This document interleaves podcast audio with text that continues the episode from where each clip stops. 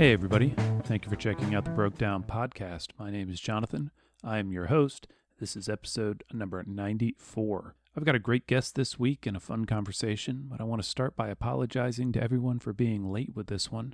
Insert hilarious excuse here, I guess. Uh, if I had one, I would, but really I'm just distracted by life, family, streaming concerts, my own guitar, you name it. Before we go any further, I'd like to remind you that the Broke Down podcast is one of the founding community podcasts of Osiris Media. Osiris is in the business of creating great podcasts and more about the things that you love. So head on over to osirispod.com and learn all about it. For example, if you, like myself, are a fan of Trey Anastasio, then you definitely want to head over there to hear the trailer for their new show, Alive Again. It's a limited series exploring Trey's solo work via interviews with Trey and many of his collaborators from the birth of Tab to the Beacon Jams. You can learn all about it and hear that trailer at osirispod.com. So, my guest this week is Buck Curran. He's a really soulful and talented guitar player known for his time in the duo Arborea, and just before the pandemic, he released his third solo album, No Love Is Sorrow. Buck spoke to me from Bergamo, Italy, where he has been living in lockdown throughout the pandemic. After the chat, we'll hear a little bit from that album and we'll get into some Grateful Dead, so stick around for that. Let me also remind you that I have t shirts on Redbubble. The link is on my website at brokedownpodcast.blogspot.com. Shout out to whoever it is bought one this past week. Um, you can also find me on Twitter and Instagram at BrokedownPod. Thanks again to everyone who sent in feedback on episode 92. Feel free to reach out if you have thoughts on that, which you haven't shared, or if anything else comes to mind.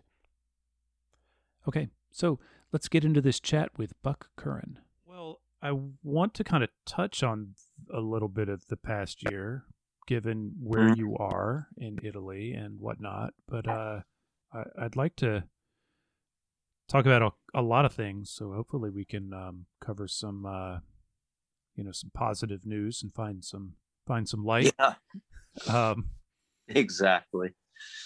but you know, I, I always want to start by well thanking you for taking the time to talk to me. Um, I I've been enjoying your music. I was, you know, it. I realized I I don't know. It was I guess it was today even that, you know, we communicated.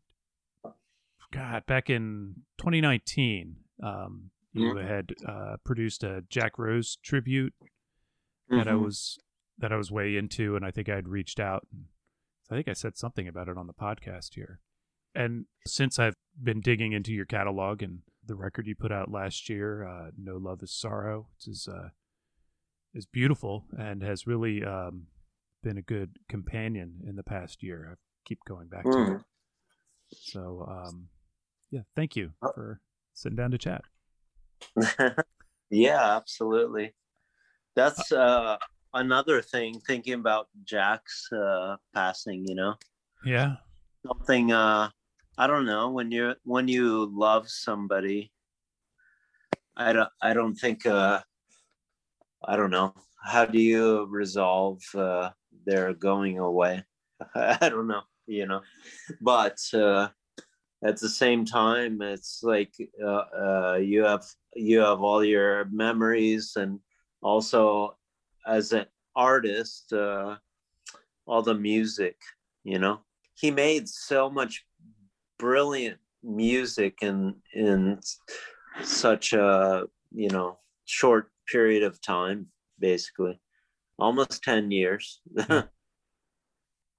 Yeah. So, and I yeah, I've spent a lot of time digging into his I, I think I've mentioned this on the show before here. I um actually bought a pelt record here. I live in Fredericksburg, Virginia, which is where he was originally from actually. And I bought a pelt record here in town at a record store that is now defunct and and I didn't know who Jack Rose was at the time. It was just a weird looking record. Didn't have much info on it. I was like, okay, I'll buy this. And uh, Ah. uh, the rabbit hole opened underneath me. Um, right that's great that's great long way to go there. But let, let's talk about you uh, and your music a little bit and where you come from. There's actually some kind of small world intersections here. Um, Mhm. And I, I did some research and took some notes, and then forgot most of my research. I was wondering if you could tell me where you're from originally. I know you're in Italy presently, but you're you're from the U.S. and where'd you grow up? Mhm. Well, um, that's complicated because my uh, my my mother's from the south, uh, from uh, uh, Paris, Tennessee, and her father's uh, from the south of uh, Kentucky, and uh, so we had that important part of uh, our family, you know, and and that's uh, actually where my parents want to move back to uh, to maybe Paris right now, but my dad's from Detroit. Okay, Okay. and uh, uh, they're living right now uh, up in Grand Blanc. Okay. Yeah. And uh, I don't know. It's kind of like yeah. Basically, I was raised in a transient environment because uh, my father was in the military Ah. during Vietnam, and uh, eventually, when he when he got when he got out, he wanted to go back to his roots, and uh, my mother uh, followed him basically. so that's uh, kind of uh, I don't know. Were they uh, were they music fans? Did they? Well, my parents had a, a really great um, record vinyl collection, which included everything from Tim Buckley to the O'Jays, Cool. you know, and uh, that was, and also like 45s. They had tons of 45s. Uh, Chuck Berry, uh, um, um, all uh, Jan and Dean, all Yeah. kinds of like crazy things. Uh, Jan and Dean, for for one thing, was very kind of psychedelic uh, for me. When I used to listen to that 45, like Dead Man's Curve, like Oh yeah. this kind kind of whole like story like thing. I, I don't know. I, so many like uh various like uh things were imparted to me through their their experience and their record collection. Bee Gees also, not just like disco Bee Gees, but they had uh, Tra- Trafalgar, Trafalgar. You know, I used to look, I used to look at those vinyl jackets and like, what's going on? Like, you know. But I, I, don't know. I'm I'm showing my age, obviously, but I, I was influenced by so many things, like a lot of uh, various like movies, uh, Planet of the Planet of the, of the Apes. Uh, I don't know, like uh, Charlton Heston, Omega Man, you know, Yeah. kind I of things. one. But uh, yeah, I like to watch these movies now because actually, do you remember uh, Kolchak, uh, Kolchak, the Night Stalker? There was there's an episode that I saw a couple years ago when it, on Netflix. I think, I think, when it was on there, and I was watching, and and there's some encounter he has with a guy on a sidewalk, and they're talking about the environment and climate change and stuff and uh, the poisoning of it's it's so bizarre but it's Right. it it made me realize things that uh, are happening now people were very like conscious of in the early 70s you know Yeah, some folks were very Uh, hip to it, and you know, uh, it seems like uh, the big money kept pushing it aside. But there were definitely people who knew. yeah i i mean there there are so many things uh post uh um you know post 1960s post every everything the cultural revolution sexual revolution that that uh, filtered into the 70s and when i was a, a little child i i i don't know i i just i think i was very um I don't know, very receptive to everything, you know? Kids Music, life. You know.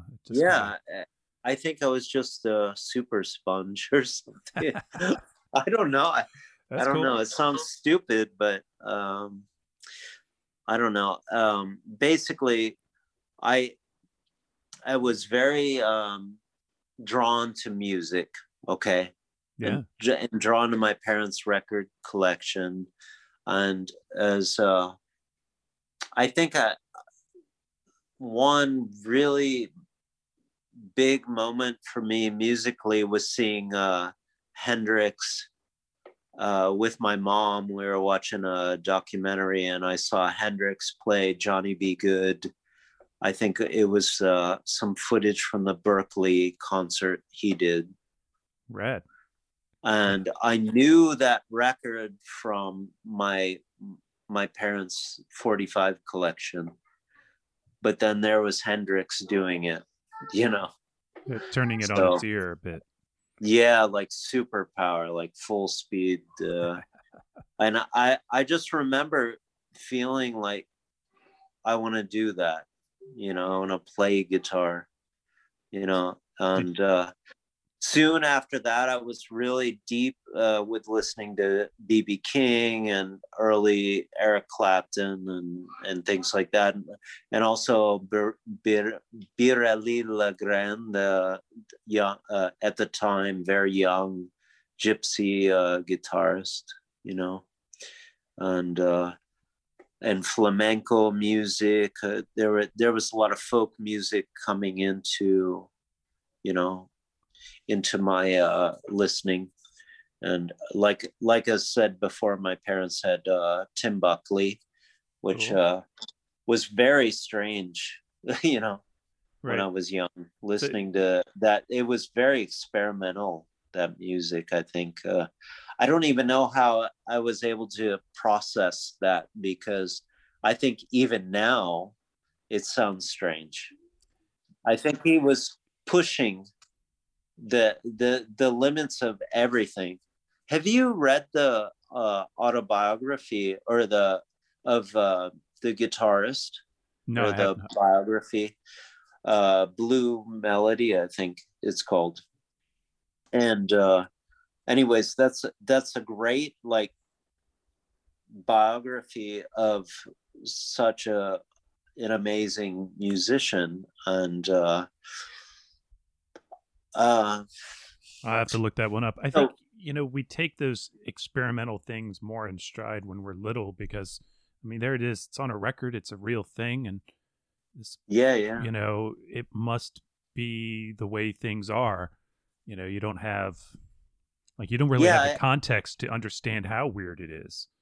yeah exactly you're you're more maybe more open to it right Right.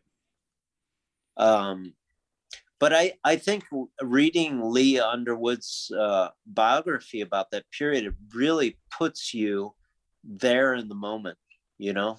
And eventually as you're reading the story it's like uh tim and lee are playing uh, you know and they're playing they're playing all these festivals and all these they're they're really uh in the momentum of of doing their thing and making beautiful music and and eventually things start to change and people don't accept uh are not accepting tim's music anymore you know? And next thing you know he's playing bars. Yeah. So and uh, and then music starting popular music starting to shift into disco and and all these other things. And i mean how to from from folk and al- alternative rock music of the you know of that period like i don't know also i've read really good biography about sandy denny uh, uh, i don't know Just- if you I haven't. I just finished Richard Thompson's book the other day. Uh, well, I want to read that one. It's I want to read that one as well. Yeah, but the Sandy Denny biography is just amazing. It's they, you know, it's Island Records did not know what to do with her, her at a certain point. They didn't know how to market her. Right. You know, Richard and and talks he about just that. Uh, yeah that's crazy though I, Yeah. don't, I don't know how that would be uh how that would move or resolve in contemporary times but um for sure back then nobody knew how to handle it you know and uh I mean, they don't didn't even know. quite know how to produce the records in a way that was, you know, satisfying. That's part of what Richard talks about as playing on some of the records. He was, um, uh, uh, you know, satisfied with some of the results, unsatisfied, and she kept, she, I mean, they kind of collectively kept shifting their direction in trying Uh, to uh. find a way to make the right, the best record with her and for her, and and uh, yeah, it seems like they. I think it seems like it was a. Uh, I don't want to say battle. Uh, seems like it was a challenge, which Yeah. seems crazy when you have somebody who's so talented and, you know, so just amazing. Um, and Th- and yeah I mean, I mean maybe at that point though they had all this pressure right and Yeah. and i think i think about now like when uh when shanti and i started making music with uh arborea um there was a lot of alternative folk things happening um i've thought about writing a book about this because I for me it's very very vivid everything that happened. I moved to Maine in in 2000. Uh, soon after that, I started working with Dana Bourgeois, uh, building acoustic guitars, and also uh, I continued making music. And by 2000, um, I would say my daughter was born in 2003, 2004 to five. I started making music uh, and bought Shanti her first banjo. And we were starting to make all this music, and there was a lot of things happening in Maine with Micah Blue Small Smaldone and uh, uh, Big Blood or Cer- uh, Cerberus Shoal, wh- which was popular uh, band in Maine. I don't know how popular they were outside of Maine, but eventually um, they formed a, a group with Micah called, um, I think, Fire on Fire. And um, uh, Michael Gira, Gira uh, signed them. And uh, there was all this alternative folk scene happening in the mid 2000s. So we we started playing gigs with Glenn Jones, uh, many things. Uh, eventually, we we met Jack and uh, uh, and the and the guys from Espers and Helena Espvall, who was the cellist for Espers, played on Arborea's records, and there was just all this uh, movement you know, and all this like passion for, and everybody was doing their own thing, you know, right. their own I've been, creative. It was very fertile, you know, creative period. I've been digging into a lot of the music in that era and a lot of the different groups. Uh, Esper's one of them that I, you know, finally took the time to really listen to last year. I just com- completely missed it um, Mm. in the time. And um, I think what's interesting to me is that there was some coherence of a scene as so far as bands playing together and Mm. uh, you know events and things but again the music is all everybody's really coming from very different angles and producing very unique work at the same time Yeah, yeah, for sure.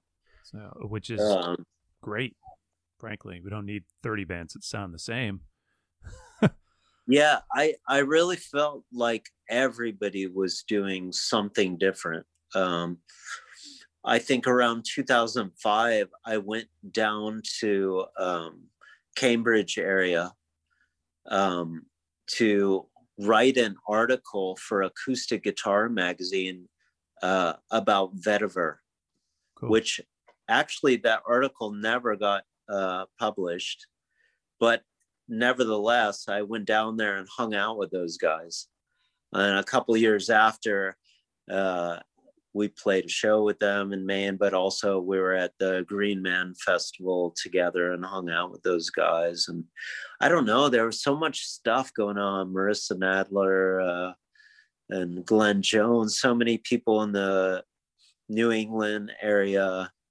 Um, every uh, wow, what a what a great what a great time. And and right away uh, also during MySpace era right. which was a different era altogether when you could really kind of communicate with people. And our uh, our first booking agent in Europe got a hold of us through MySpace and said hey we're we're organizing a festival in Spain. Do you want to come? And and this was around the time of the Green Man Festival in Wales and you know we were like of course yeah yeah yeah the um, uh, my last guest actually his first his first gig came from somebody reaching out on myspace and uh, drove yeah. from new jersey to boston i think it was to play his first show and you know it's just yeah. not quite like that anymore um, it it i i really i don't i don't feel like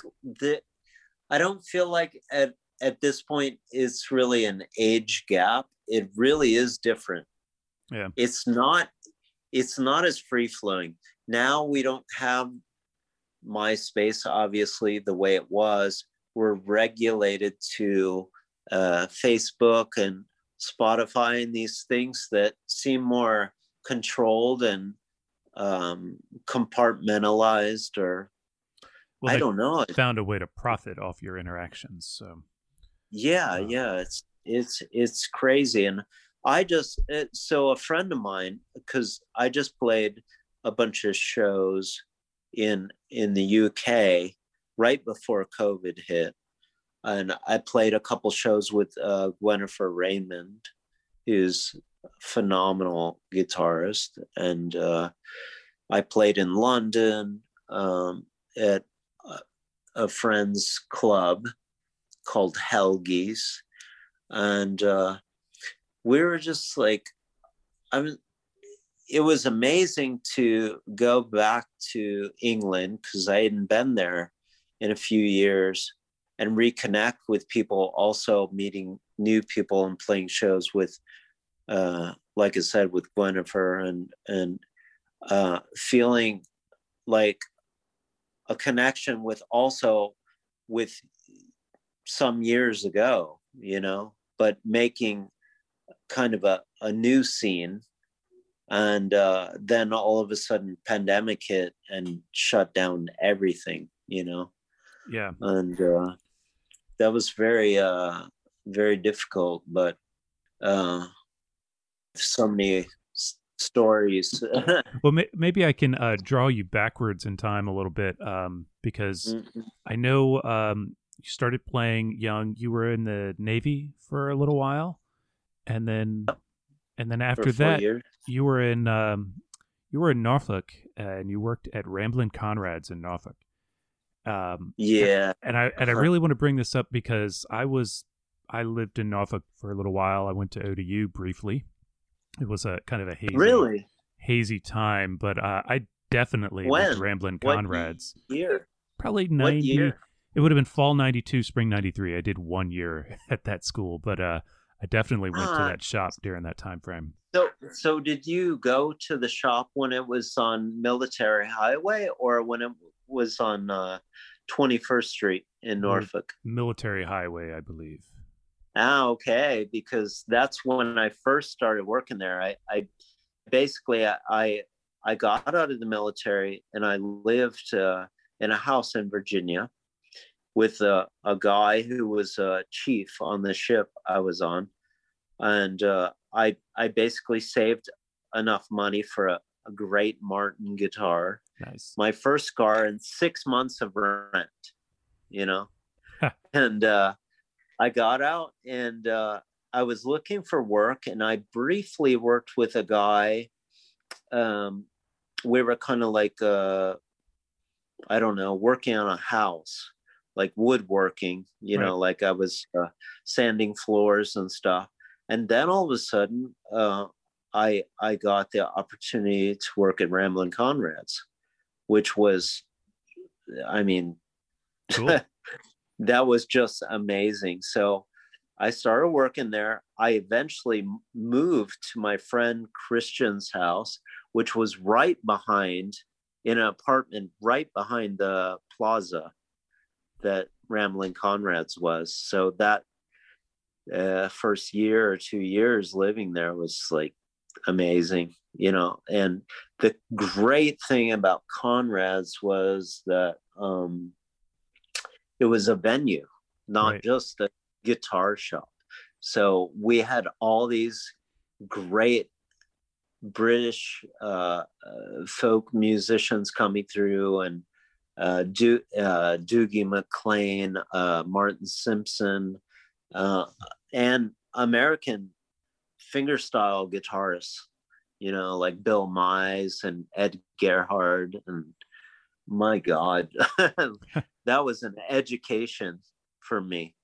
Cool. as, yeah, uh, that's that was kind of where I was where I was leading to. Is it seems like you know it could be a job, but it you know could also Yeah. it's a great opportunity to to Wow. learn and experience. Right. Yeah, absolutely. And I um last year I I released um a live Martin Simpson album through Obsolete, which was a a soundboard recording of a workshop Oh, cool. uh, of, of Martin Simpson's, which is amazing.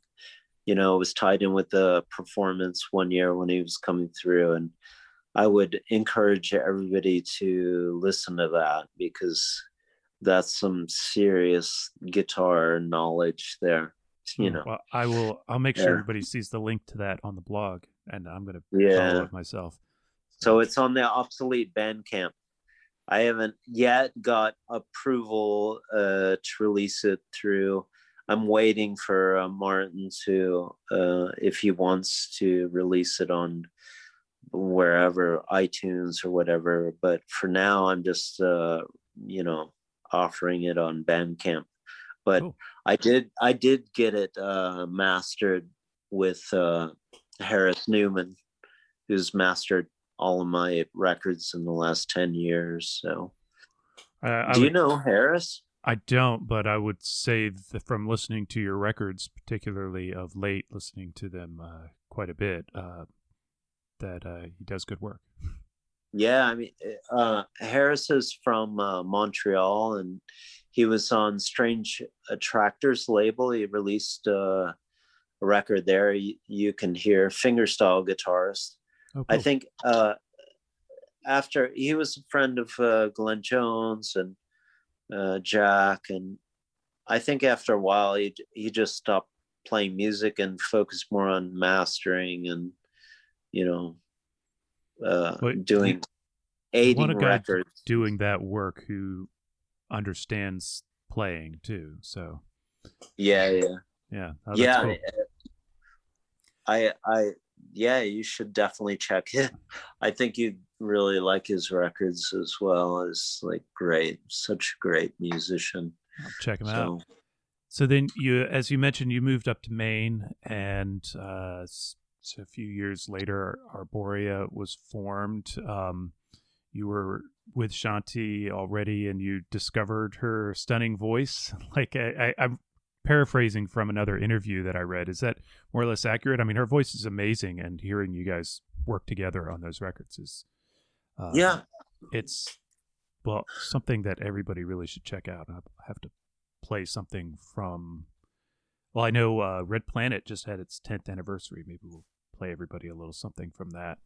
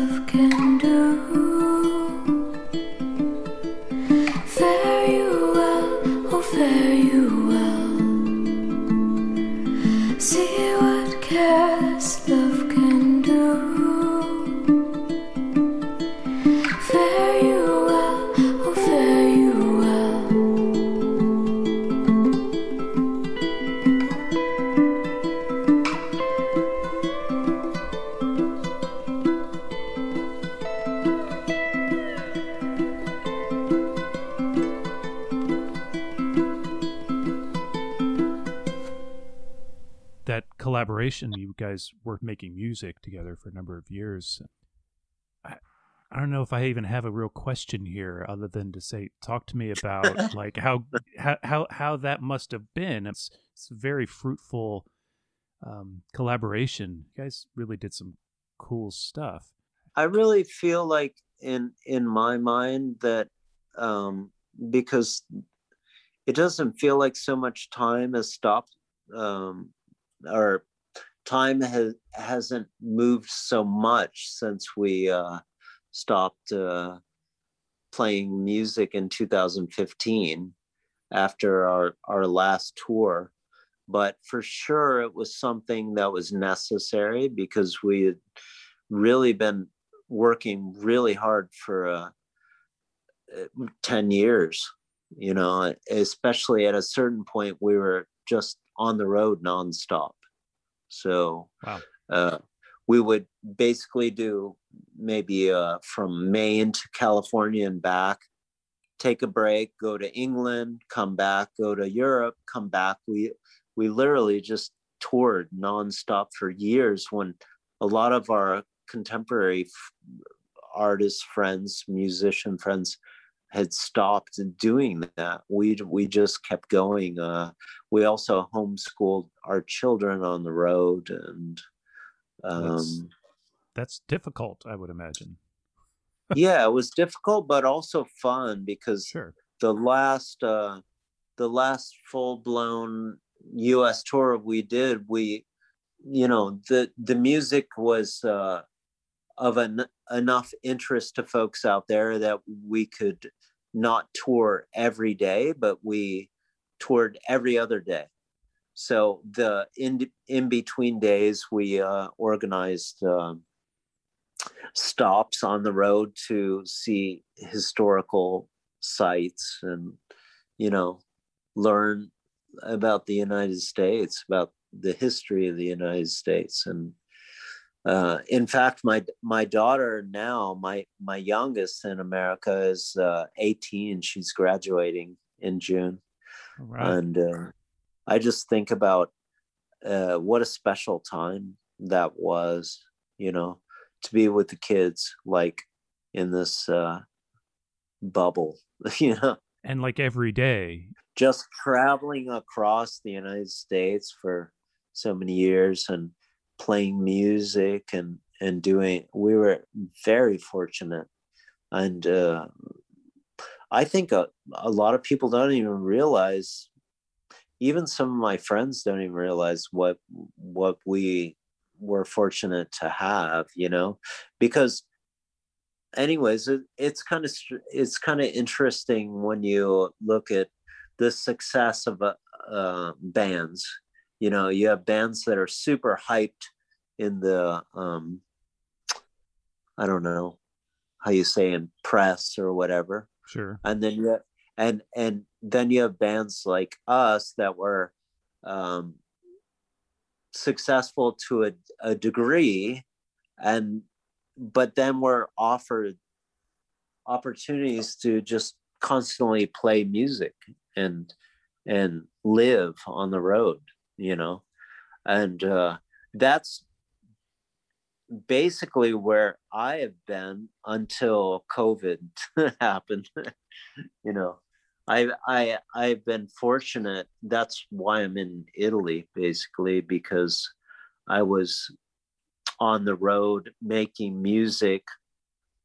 uh, after Arborea stopped, based on that momentum.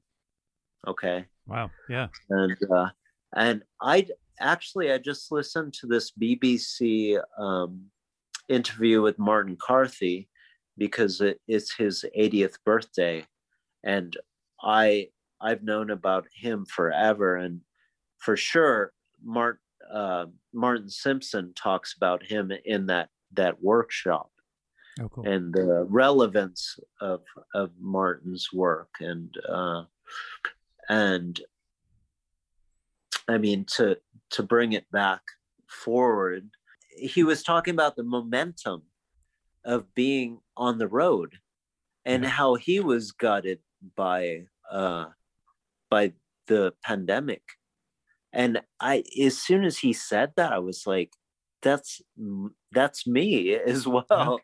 I mean i'm not i'm not 80 i'm i'm 50s now uh, you know but and it's uh incredible like he he just summarized it so beautifully. And uh i don't know now I, I you know no love is Sorrow was my third record. I would i just got after like painfully waiting for the vinyl to come out in october i had five shows um booked for switzerland and italy after those shows and and then we went to a, another uh, red zone lockdown here, and which we've been constantly in a lot, like really strict lockdowns in Europe. You know, right? And you're in the part of Italy where it was like worst, earliest. Yeah, we we were the epicenter. We were the epicenter of the pandemic. After infections started to happen in China, it it basically happened here, and uh, we still, I think, um, the amount of lives that were lost here were concentrated more than anywhere else in the world in this part because in this part of Italy is very interesting because there are so many there's there's over a million people that live north of of Milan, between Milan and the the Alps. It's wow. uh, you have all these villages. It's just it's not like uh, being in like Maine or other places in the United States where you have 40 minutes where you go from one place to the next. You literally have every 10 minutes a new village. So you have this huge population, you have this really high concentration of, of people 70 and older. So these this was the area that was really like uh, because of the age uh, demographic and everything it it just uh, it got we got slammed here and and they went the local governments here they went into a full lockdown quarantine zone we couldn't leave our apartment for two months. Uh, outside of one of us going out for groceries you know? Yeah. um, we couldn't we couldn't exercise. We couldn't do anything. And a lot of people went nuts okay? Like well, it it was not that strict in most places here in the states, not even remotely, and people went nuts. So, um, yeah yeah and and and we still had that up to the beginning of april uh may sorry um we were in we were in a red zone lockdown uh through april from Yeah. like october to april again i was going totally i was going everybody here was going nuts like we're uh, we had a brief period where it was like orange zone, yellow zone, and I got a couple guitar students for two weeks, and then it stopped again. I mean, I I literally I've never not worked in my life, and then I I went almost a year with no income, you know. And so uh, Wow. not just gigging, but teaching and everything. Did I see recently on Instagram that you you did play a gig not too long ago? Yeah, on Sunday, May 9th. It was it was so right before the pandemic hit, I started working with a new booking agent here and uh, I've I've been in contact with her since, you know. Uh, also, sh- obviously, she's a booking agent for musicians, so Right. she hasn't been working either. And uh, she just had contacted me a couple days before that show, literally a couple days Oh wow, and I she said, "Do you want to do this gig?" Uh, the promoters say you can take a train, which was like three hour train from my area to the coast near Geneva. and I I had to think about it also because uh, it was just so sudden and but I I said yes. and, and I took my vinyls, which I had gotten right before the last lockdown, and uh, um, yeah, it was amazing.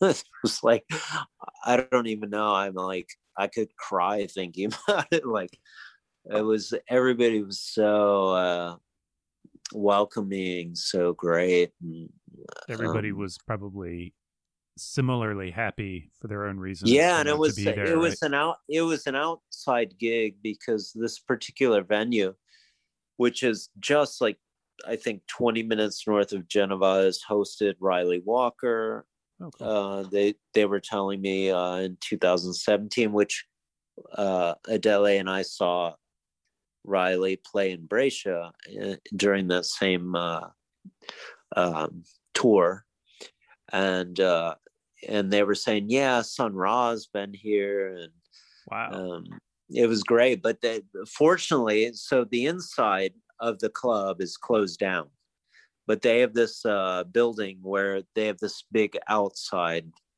deck area okay. so that's that's where i played I'm yeah. actually going to my first live music concert since 2019 tonight. And, um, oh wow yeah. And uh, that's uh, so awesome my friend's band has never played a show before. They were supposed to, they were gearing up for their first show in, I think, March or late March of 2020. And of course, it was canceled. And so this is their first show ever. wow Yeah. It's, um, are you gonna record it no, I'm going to sit back and watch. Uh, I'm Okay. just, I'm not even. but do you do you have a zoom or something like this I like, do. You know, I really should just take the thing and put it on the take table. the zoom ask the guys plug it into the soundboard and Uh, you know you know i what? was thinking I'm gonna text this him right after this, and I'll see what he says. ask so. him i was thinking about this uh, to just for a second to go back to my period after the navy um, my passion was playing blues and also like writing original at the same time making original folk folk music. Okay, and uh, the thing was is I started meeting all these people near ODU. Mhm. Uh, maybe maybe you know. Do did you ever go to Friar Tuck's? yeah. Okay, uh, Friar Tuck's, but also around the corner at Speedy's. Yeah. I went to Speedy's for Dead Night. Okay, Pretty regular. Yeah. every time I went to Speedy's, they were always uh, jamming uh, Grateful Dead bootlegs. Yep. Thursday nights was Dead Night, so I would tend to bring in tapes that would really just run really long and freak people out. It's- I It's would. fun. Oh my god, that I I have so many good memories of of that period. That was one of my favorite things. I wasn't the the interesting thing was I wasn't really deep into the dead. For me, I was more into Hendrix and bootlegs of Hendrix and improvisation, but I appreciated what I was hearing when I would go there and hear these long extended jams.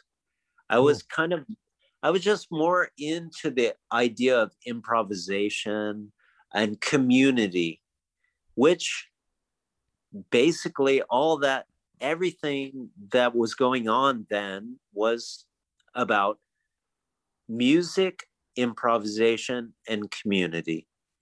I mean, for me, that's what where I am even now, you know? Yeah. I Well- I really I I I've been fortunate um even through some periods of lockdown here to play uh, with my friend Jody, who plays the Fender Rhodes, and uh, we released this uh, single or this EP, um, this live EP that was uh, recorded for WFMU for Jesse's show, and we just improvised that and really like the core of those kind of ideas. It's like it's just coming all the way back from those Norfolk days, you know, and bringing it all the way forward. That's awesome. We have this similar thing that's happening here, you know, Well, And- I, and I love that live session. Um, and Oh. three days ago, uh, three days, I'm sorry, three weeks ago, we had this jam where there's also a guy, uh, Federico, is a percussionist, but also plays jazz drums. And we had two drummers going during this one jam. And nice. full out me playing uh, this great uh, stack electric guitar uh, like a marshall stack uh, like we're just like playing full volume improvising and uh, i don't know it's like Did, i, did you I get really out the want to Zoom? Did you did you tape that? no, I have not. But we That's we right. we do have we have recorded a bunch of our jams, but not with the two drummers. And I'm really hoping to to uh, do that soon. You I know, look I keep telling it. those guys we have to uh, we have to record something. you know.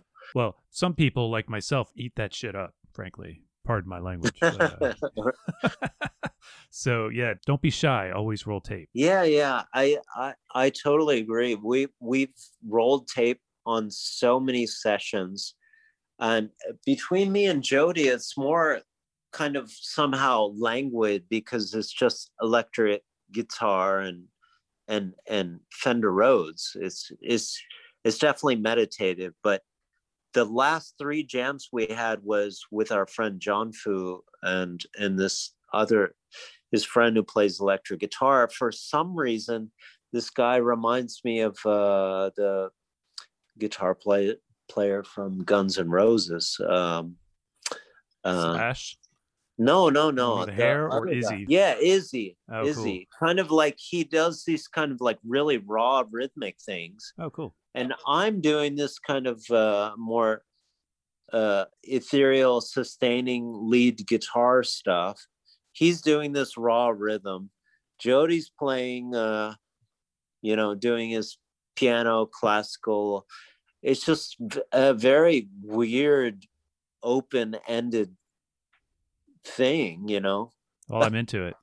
and and and of course, I'm I'm doing something outside of my typical acoustic music, and I'm also bringing other elements of of music along the way that have been important to me that is mixing many like stylistic things uh, that I like to throw in, kind of like like paints, you know, like you're painting with styles and music, uh, because I have this crazy uh, love for The Cure and uh, Joy Division, mixed with uh, nice. you know um, with uh, Duane Allman and Jimi Hendrix. you know, so it's yeah. sometimes this very staccato and and you know what I mean, like very uh echoey staccato, and then all of a sudden like slide guitar and very fluid and so well, I don't gonna, know. You're gonna have to give me a call when you get a tape of this. So, uh, right? let me know. Um, if for me, I'm in the the place of my dreams, really musically after all these years. That's great. I'm I'm in a place where I can play like full volume, do all these places I'm playing with. There's so many wonderful musicians here in Italy, and uh, um, and then on the other side, I'm doing this kind of like acoustic guitar things, and also my wife's uh, uh, every day playing Satie and you know, and also her own music, uh, developing all these uh, things. So, so in this moment, I don't know what to say. It's it's very crazy and heavy and um, intense times, but at the same time, it's it's just. It sounds like you're making so, something of it yeah we're we're just we're trying to create something as beautiful and something as positive as you know as as we can conjure uh you know amongst all this uh all these heavy vibes and uh, all this death base really. Buck you um you touched briefly on your work in Lutherie, and um, I know that you recently ran a uh, a fundraiser in order to get a hold of a, a, guitar that you had commissioned at some point, but were unable to actually uh, take possession of it when it was made. Can you do you want to talk about that or? Yeah, that was very uh, complicated situation. So, so over the years, I've I've kind of kept a lookout for this guitar that I commissioned in 2009. I actually sent the uh, top, the red spruce top, which I I had gotten from a dealer when I worked at Bourgeois Guitars in in Maine, and uh, I wanted Stefan Sobell to build me a, a guitar, and uh, I'd sent the top over, even the the wood for the head plate of uh, the headstock, and uh, uh, during that period after we had gotten the ball rolling and and uh, I had put a deposit on the guitar was right about the time that there was this huge financial crisis in the United States. Yeah. Do you remember? Oh, I remember. 2009. Yeah. And around the same time, Arborea had been working with a label that was not um, uh, very nice with, you know, paying us uh, royalties and things we were uh, due, and we were constantly touring around and and basically i i couldn't afford to buy the guitar mm. and i unfortunately had to keep putting off buying the guitar because at that point I wasn't working at Bourgeois anymore and I was touring full time. So we're we were making enough money to survive and pay the mortgage on the house, but not for extras. Okay. Yes, uh, yeah. As a and- guy who's been playing the same guitar for uh, 30 years, I can understand the um, yeah. buying that buying that nice guitar, paying for that dream guitar. Sometimes is it's a luxury that you can't always um, can't always get to. It, yeah, it was just nothing I could arrive to. Basically, I I I had to constantly put it off. I I think if I could have worked out a deal, which I offered um, to make small payments, but it wasn't practical for him as well as a builder to survive off of Right. you know these kind of smaller uh hey i'll send you a hundred dollars every month or whatever you know so uh eventually um some years went by and i understood he had the guitar for a while. Um a friend of mine who was a luthier in california a really re- renowned luthier um, had contacted me in 2016 and said hey I, I played your slumbering guitar and uh, it's a great instrument. You should do whatever you can to buy that guitar. Oh, wow. So which which made me uh wow. Uh, it just it- after so long like tormenting how how do I obtain this guitar at this point and not drive the the builder crazy as well. Um, eventually, not so long after that point, I had sold some instruments and I was able to buy the guitar and I got a hold of Stefan and he's he had sold it Hmm. to a collector from London. So I lost it. So at at that point though, being a guitar builder, maker, working with Dana in that kind of world, I understood that um, uh, people who collect guitars don't always keep them. Right. It's not like me, a record collector who, as I, my wife No. says, can't we get rid of some of these? I was like, no, I'm a collector, not a dealer. There, there's a lot of guys out there that buy uh, commission high dollar guitars, and they have enough money to get them and trade them off right away yeah. because they want the next thing.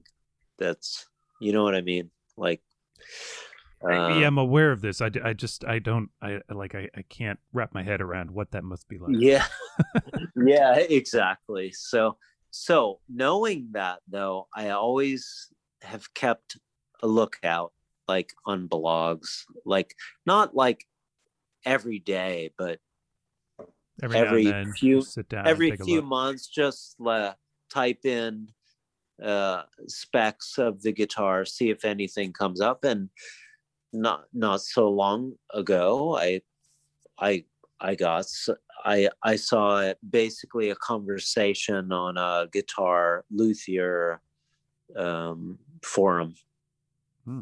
And that got me writing people hey where's the do you know about this where is that and i found the guitar in japan Japan. Yep. Man. In uh and second owner decided to sell it and and put it in a, a renowned guitar shop in Tokyo. so immediately I felt like this is some kind of sign, right?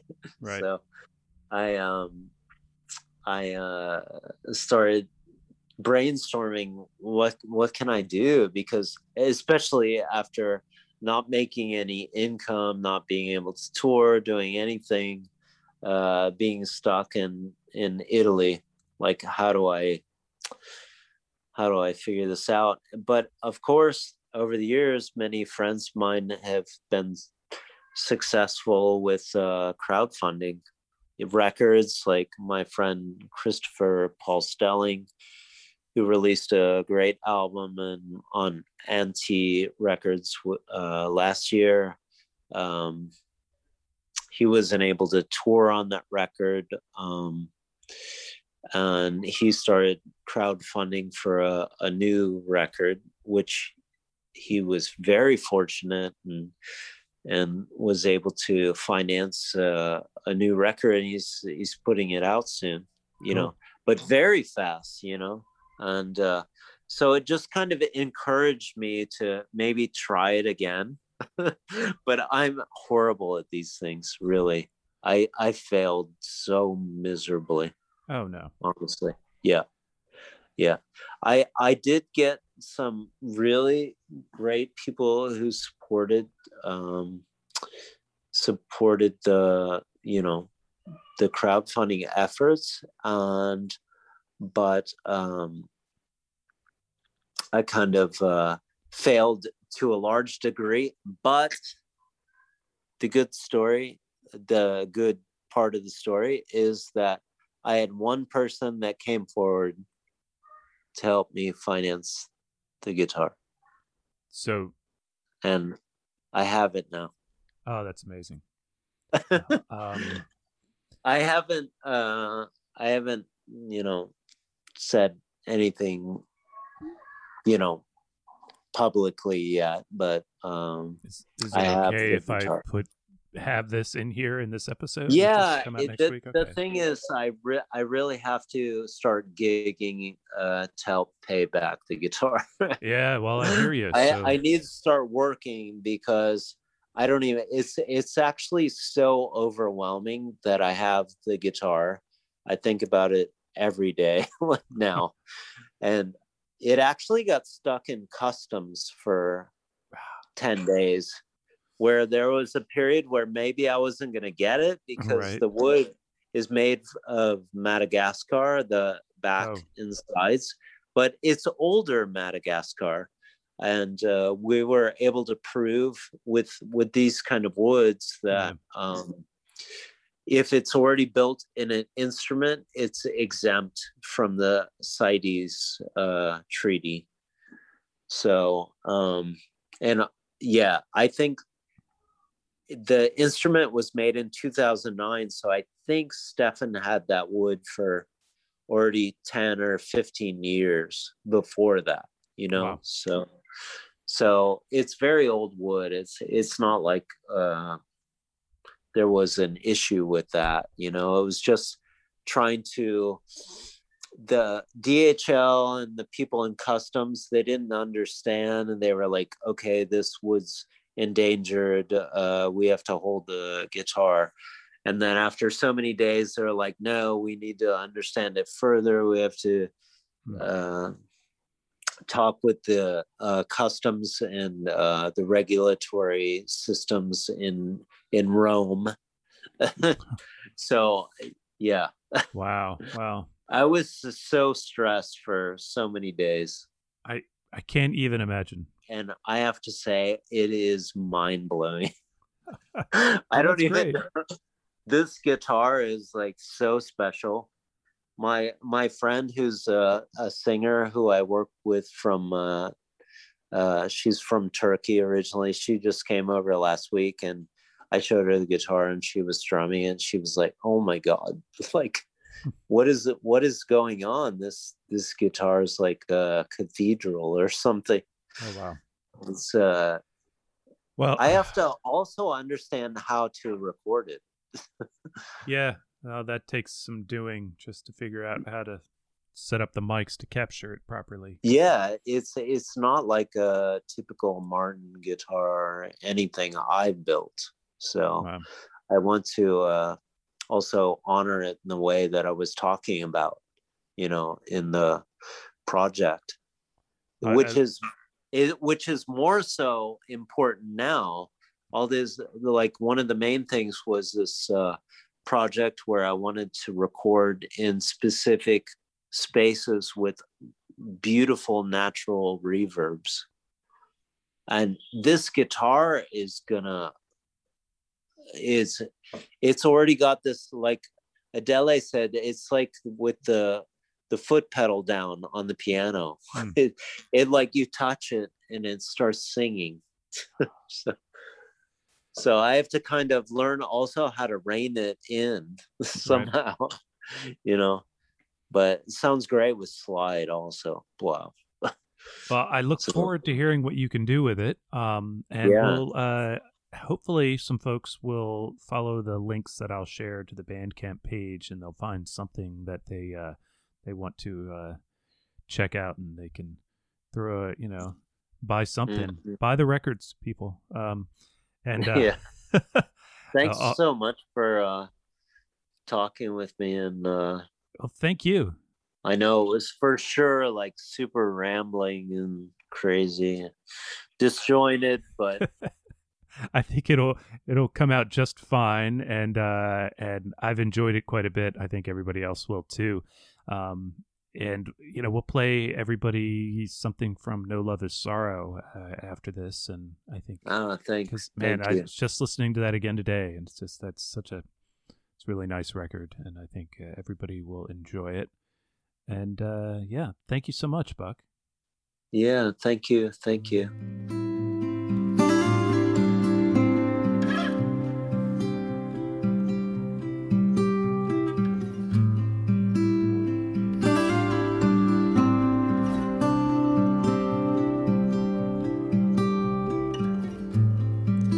Letting go of all these blues, laying down all my sorrow adrift upon the open sea. Currents of love compel me, your rhythms of faith propel me out of the night into light, into your loving arms. You better believe.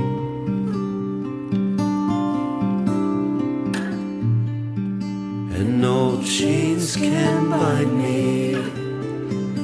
In that place you find me, and your love sets me free. And no ropes can tie me. In that way you know me, and your love sets me free.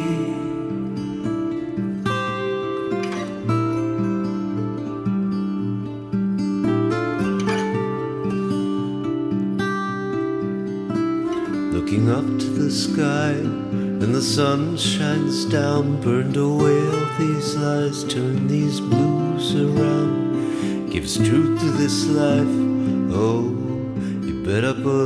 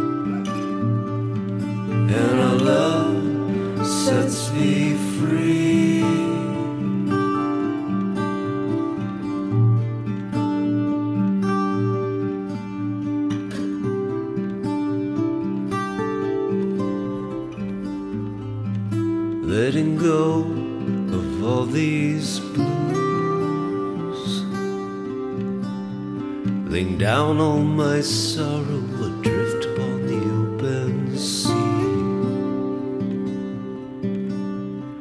Currents of love compel me, rhythms of faith propel me out of the night into the light, into your loving arms. You better believe.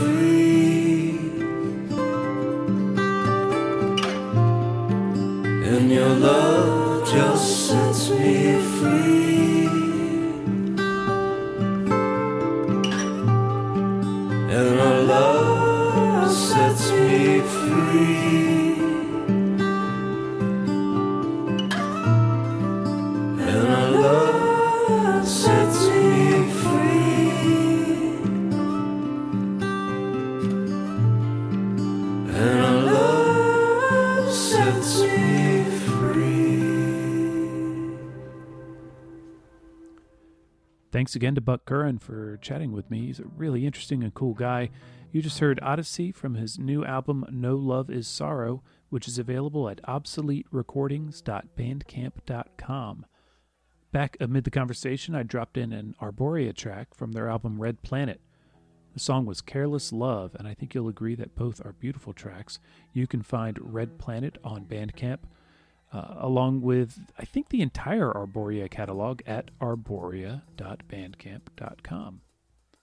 All of those links are on my blog if that makes it easier for you.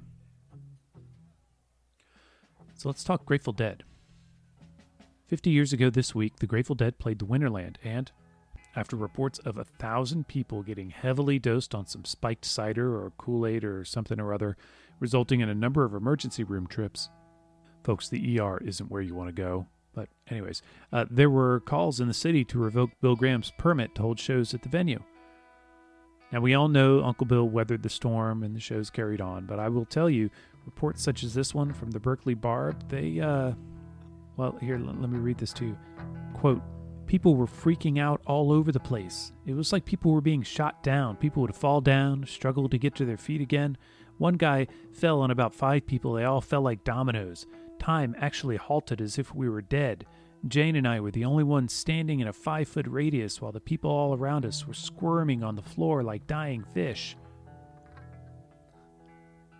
That's wild stuff. You can see why that might have been controversial. Uh, you know, some things we don't run out and put in the press. Maybe? I don't know. But uh, let's hear a little bit of what the Grateful Dead did that night. There is a longer tape of poor quality. There are reports that this show was canceled and that the tapes are from one of the other nights, but I trust my sources. This is 52971, and what we have is an excerpt of a beautifully mastered recording courtesy of Charlie Miller. It's light years in quality beyond the other available source, and uh, we're going to listen to just the meat of the tape. It's um, blistering is a word people use. It, I, God, I mean, it's it's so hot. Seriously, this stuff rips. Phil's turned up really nice. Everybody's just going after it. I'm to shut up and let you hear it for yourself. So until next time, be well.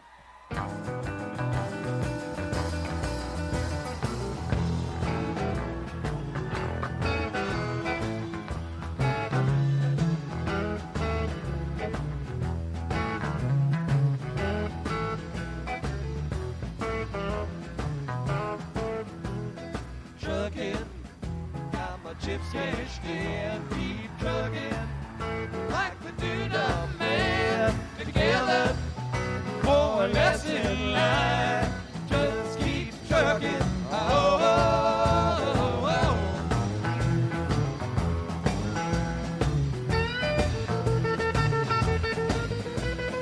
oh. Girls are kneeling and flashing my keys out on Main Street. Chicago, New York, Detroit, and it's on the same street. Your typical scene involving a typical daydream. Hang it up and see what tomorrow brings. Dallas, got a soft machine. Houston, too close to New Orleans. New York, got the ways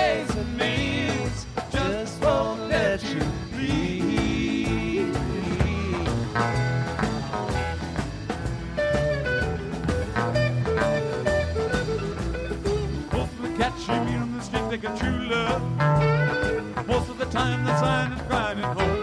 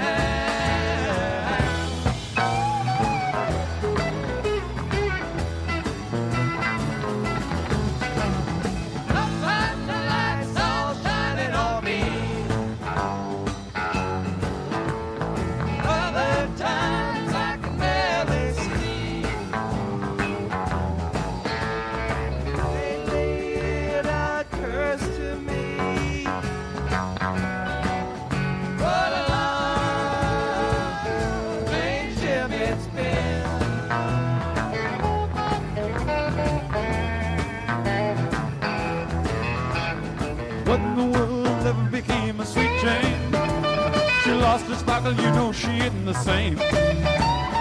Living on reds and vitamin C and cocaine. All a friend can say is ain't it a shame? Virgin, up to Buffalo, a man thinking, got to mellow so.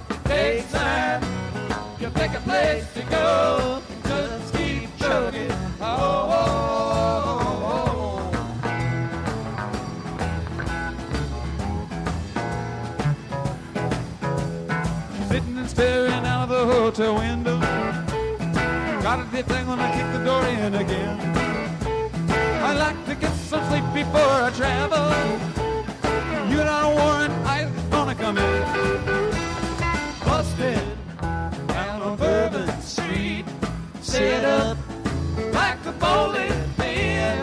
Knocked down, gets a wearing thin. They just won't let you be.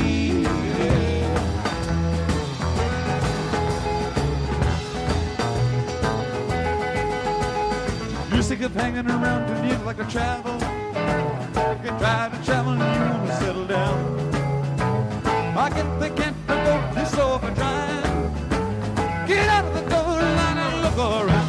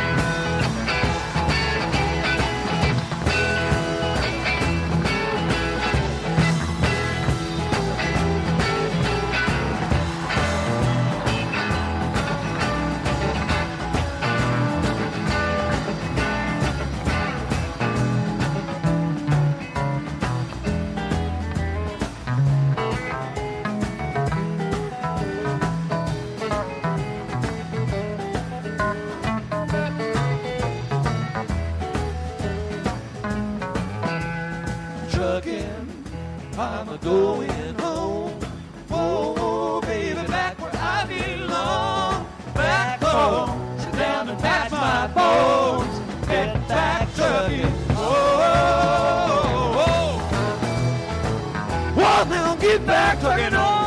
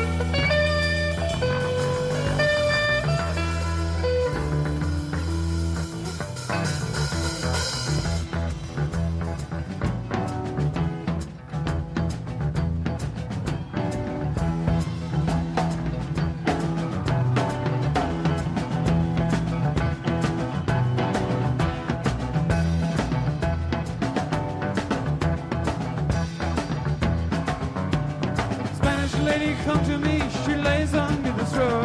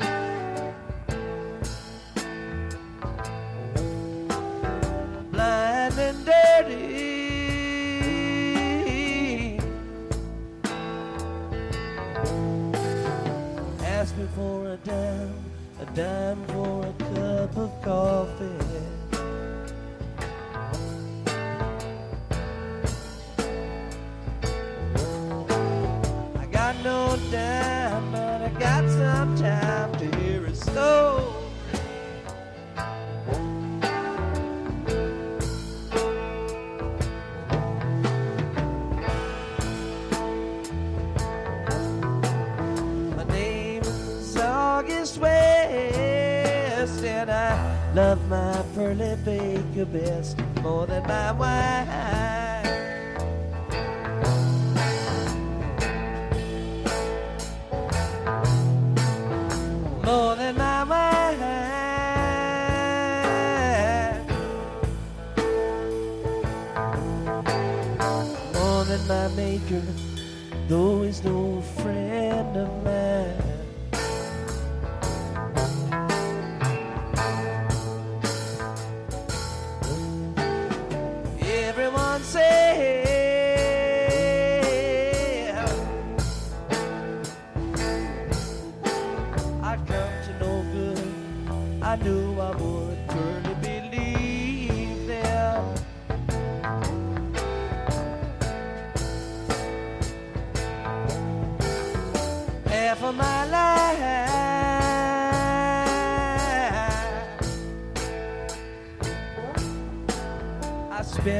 time for some other fucker's crap.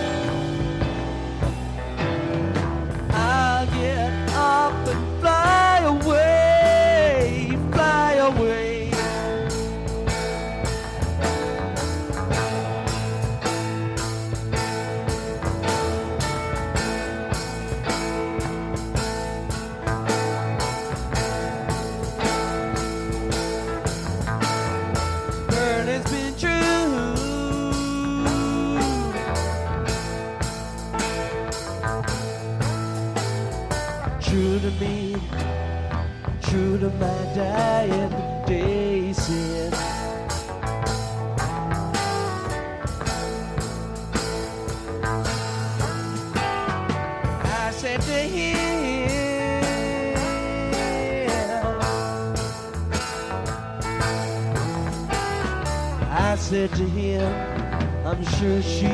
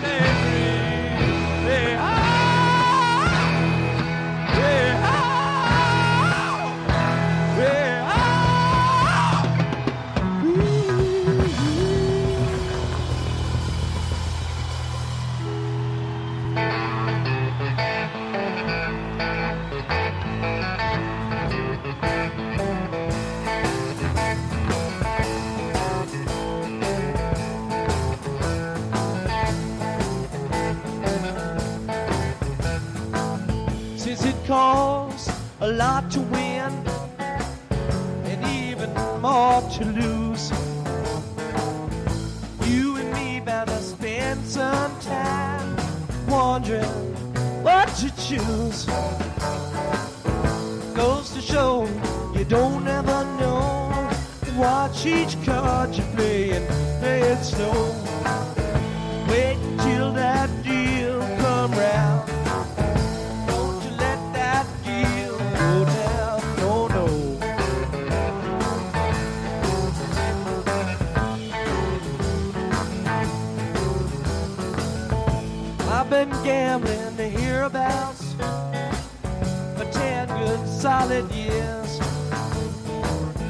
I told you all that went down, it would burn off both the your.